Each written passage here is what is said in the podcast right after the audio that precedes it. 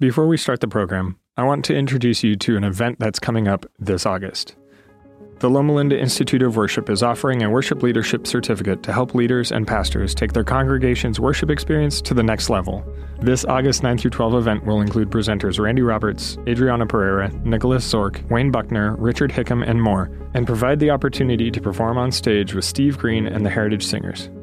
Come sing, pray, write new music, share testimonies and resources, and grow together with like minded worship leaders from across the world. Go to lliw.net to register.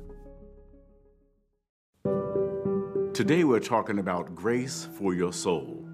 And I find no better example of this than through American Negro spirituals. The American Negro spiritual is one of the most amazing genres of music ever created by humankind. This tremendous body of music, which can arguably be called America's first classical and folk music, comprises songs written and composed by men and women who were enslaved at the time. Many of these songs are familiar to you already, like Swing Low, Sweet Chariot, Were You There When They Crucified My Lord? Joshua fit the Battle of Jericho. Every time I feel the Spirit, and there is a balm in Gilead, just to name a few, because there are literally hundreds more. I never cease to be amazed that God chose to expose to the world these beautiful songs through people who were not formally educated in the knowledge of the day or even religious knowledge at the time. But as you focus on the lyrics of these songs, you will see that they cover a wide range of the human condition, such as joyfulness, sorrow, peace, forgiveness, heaven, and eternity, just to name a few. I was first exposed to these songs as a little boy growing up in the beautiful state of North Carolina. I remember my grandmother, who herself was the granddaughter of slaves and who we fondly called Big Mama. I can remember her singing and humming these songs as she worked around the house or garden. Or sometimes I would hear these songs sung at church. Later, I gained a greater appreciation for these songs through my high school and college years when I would sing them myself. It was during this time that I realized the tremendous power of these songs to bring healing and restoration to the human soul. After I graduated from college, I had the privilege of sharing these songs around the world with a group called the Harlem Spiritual Ensemble. We were a group of six classically trained singers who performed exclusively American Negro spirituals in concert halls throughout the United States, Europe, the Orient, and Africa. When I saw the soul impact of these spirituals on people in these various nations, I knew that God had ordained these songs to be a healing balm for any person in need of spiritual and soul restoration, no matter their cultural or ethnic background. Honestly speaking, these songs are more greatly appreciated in many of the nations around the world than they are right here in America, the land of their origin. There's an experience I had that I should never forget. We had just completed a concert of these songs in a concert hall in Tokyo. Afterwards, a beautiful Japanese woman walked up to me. Now, she spoke absolutely no English, and I spoke even less Japanese.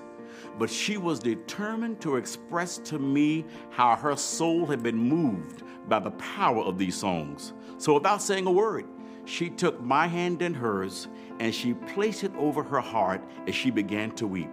So, without saying a word, she spoke very loudly to me that she had experienced grace and healing for her soul through the power of these American Negro spirituals. Today, my friends, our nation and our world are filled with moral decay, crime, political unrest, war, hatred, bigotry, and spiritual malaise. I submit to you that maybe, just maybe, the American Negro spiritual is the antidote that's needed to provide grace for our souls and restore wholeness to our world, our nation, our community, our churches, and ourselves. For truly, there is a balm in Gilead that makes the wounded whole. There is a balm in Gilead to heal the sin sick soul.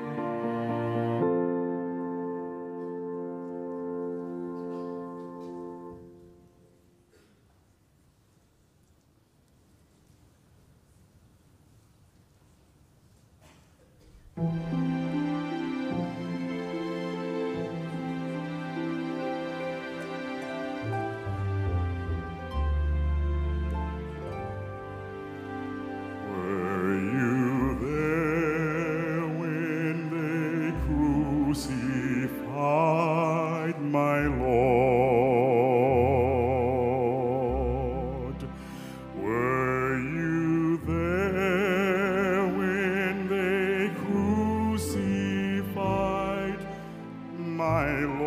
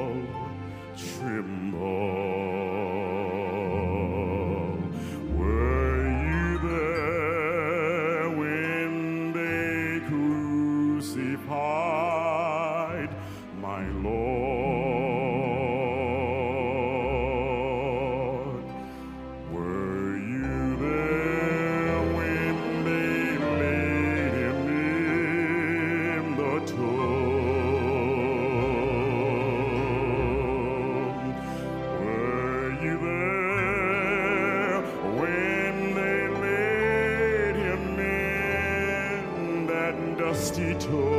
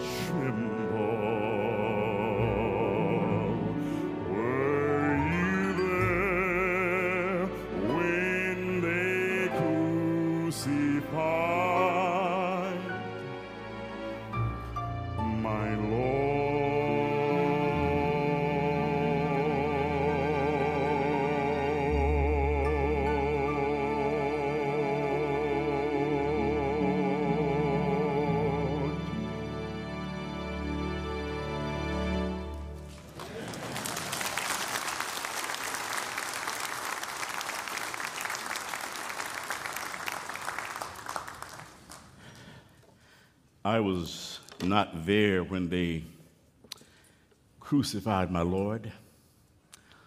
I was not there when they laid him in the tomb. I was not there when he rose up from the grave. And that's where the song ended. But as the great, great, great grandson of slaves in this country, I decided to take the liberty to add the last verse on there, which says, I plan to be there when they crown him Lord of Lords and Kings of Kings. How about you? Amen. Dear Father, be with us for these next few moments. Amen.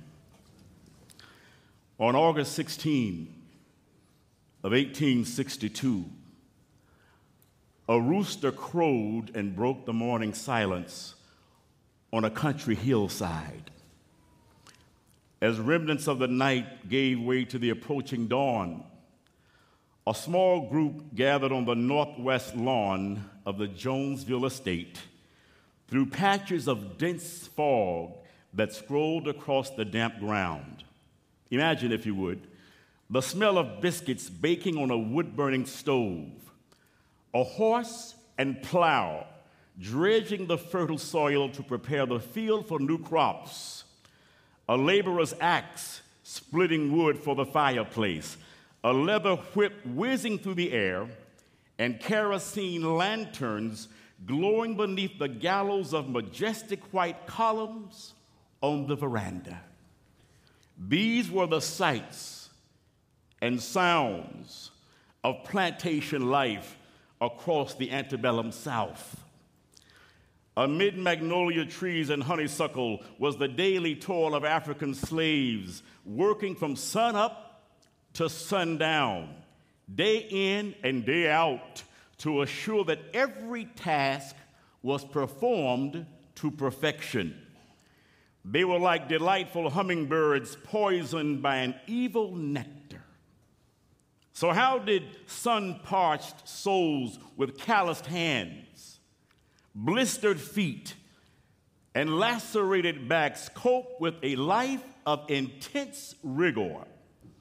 How did these broken spirits with elusive hopes and fleeting dreams accept the overwhelming reality that the die was cast and a life of servitude and hardship would be their permanent lot? How, you ask? I'm glad you did. Only God, only God can measure the depth of anguish in the human spirit. But one thing we do know they did they sang. They sang, oh yes, they sang. In spite of moments of hopelessness and utter despair, they sang. And with the Holy Spirit as their composer, they created the most beautiful songs the world has ever heard. We've come to know these slave songs as American Negro spirituals. The American Negro spiritual is a distinct musical art form that is part of an oral tradition created by slaves in the United States. Today, Negro spirituals are best known in harmonized choral arrangements this unique and historic collection of spiritual songs is considered as authentically American and is recognized today as a distinct genre of music. The inspiration for the Negro spirituals undoubtedly comes from the Bible. The stories in the Bible of God's people enduring hardships and experiencing periods of exile and enslavement resonated with the plight of the African slaves, and those circumstances influenced the development of the Negro spirituals. Not only was the sound of Negro spirituals pleasant to the ear, but these melodious tunes were also songs with a purpose. While the multiplicity in their meaning communicated the hardships of slavery, they also encouraged and comforted their weary hearts. The Negro spiritual was a healing balm that mended their wounded spirits and lifted the crushing weight of depression that was on them.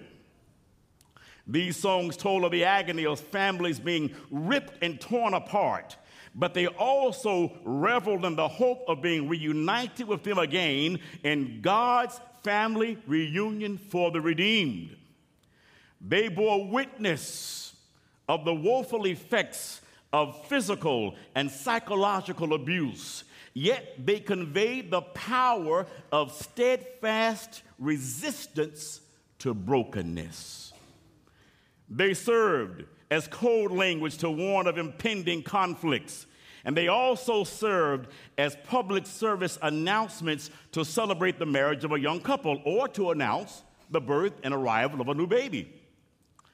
Commenting on the Negro spirituals, musicologist Andrew Granard says, They came out of the slave experience, songs of perseverance and hope the music was an outlet for the slaves.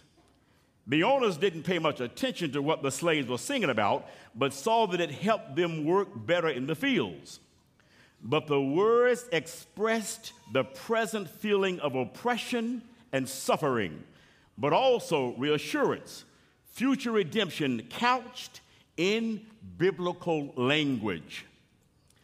The expression in these songs from chorus to refrain are the purest form of adoration and worship. They joined the finite with the divine by God's amazing grace.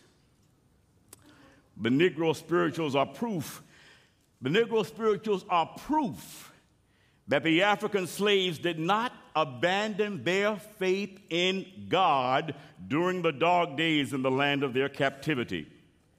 For God was acutely aware of their suffering. His ears were open to their prayers, and the sweet sound of their songs came before his throne as a sweet smelling savor.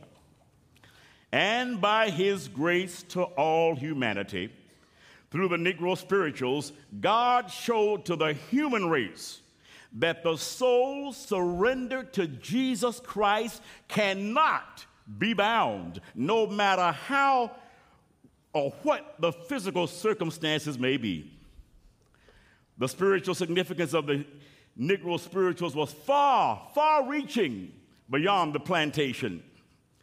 Little did the African slaves of the antebellum South know that the soothing words of their spiritual songs would make it from the cotton and tobacco fields of Alabama, Mississippi, and Tennessee to the London Symphony Orchestra, the Berlin Philharmonic, and the Loma Linda Wind Ensemble and Symphony today, as well as other great concert halls throughout Europe.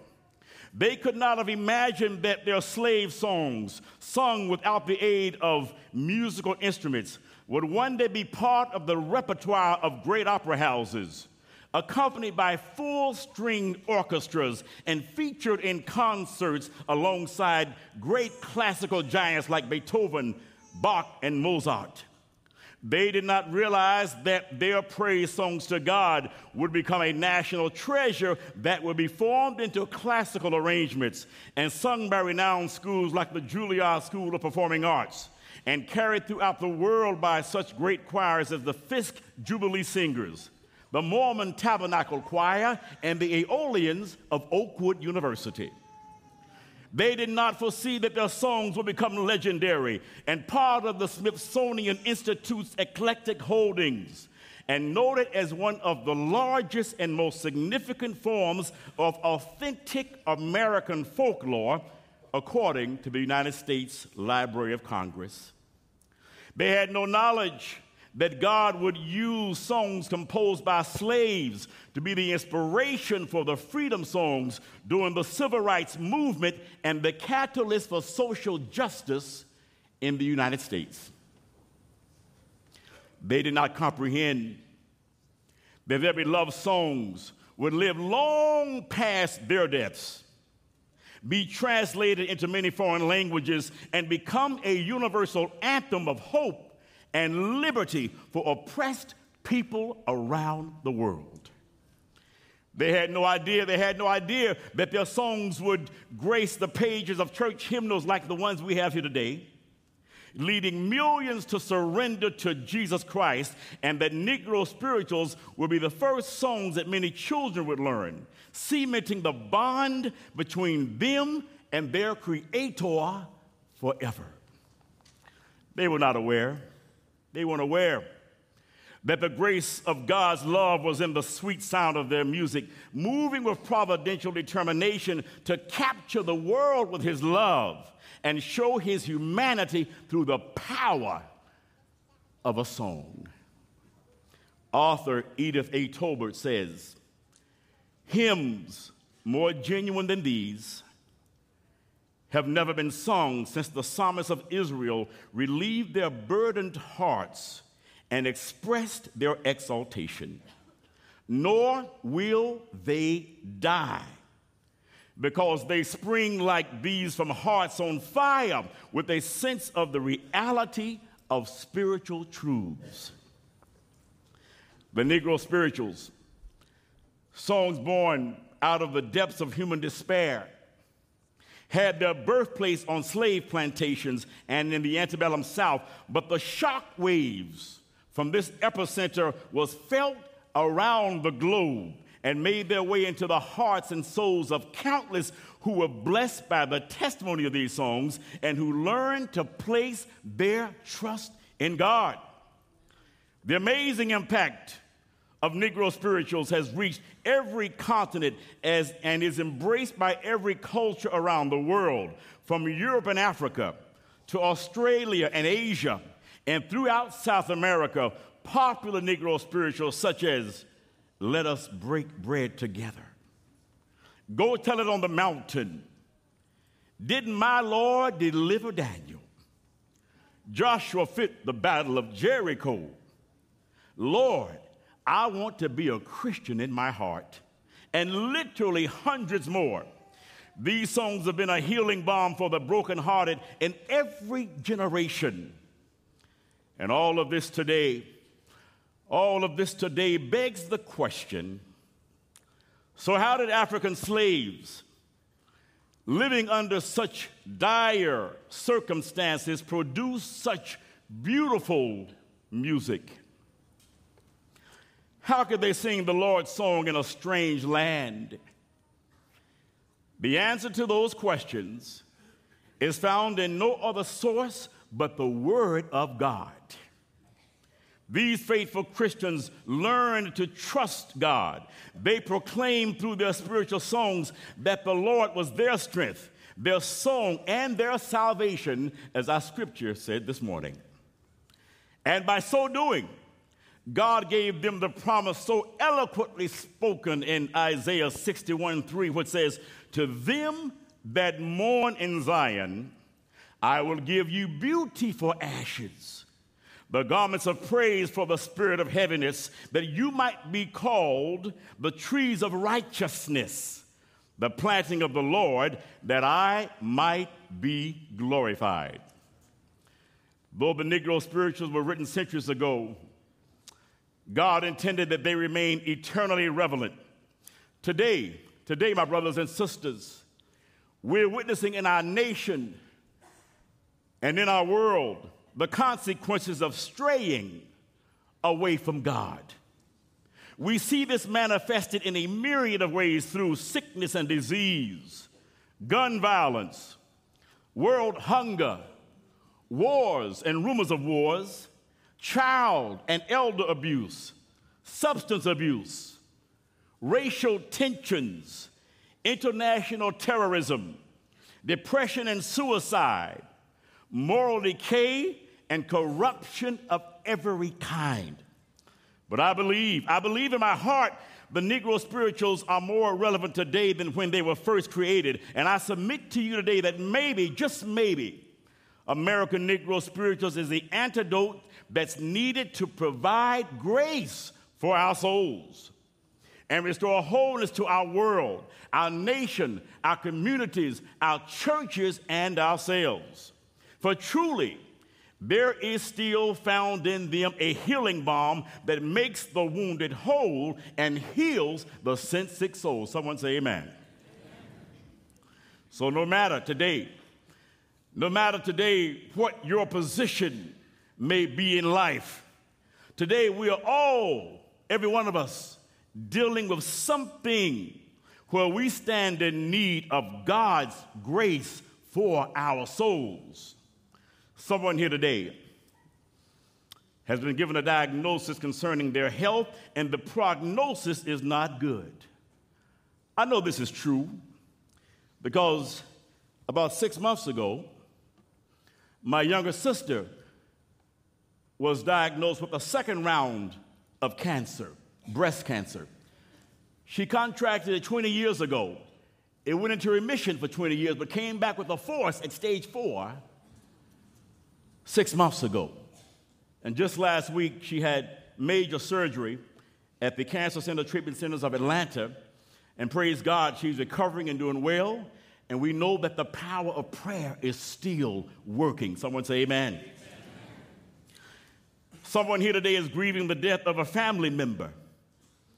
We have a funeral service here tomorrow. We've had some over the past few weeks and months. And just last night, I had the privilege, and I say privilege, it was a privilege, to be at the bedside of one of our members, 92 years old, who took his last breath. But he was ready to meet Jesus. He was ready. He was ready for the next face to see is his Savior with his family right there by his side. So I know there are others of you facing the same thing. Some parent here today is concerned about a child who is going astray. I know my mother, she always has that concern about all of her children.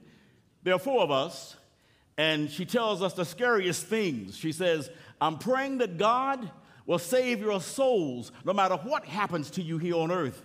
I said, Mama, that doesn't sound too good. I said, I'm going to get on track on my own. I'm not going to wait for God to have to do that.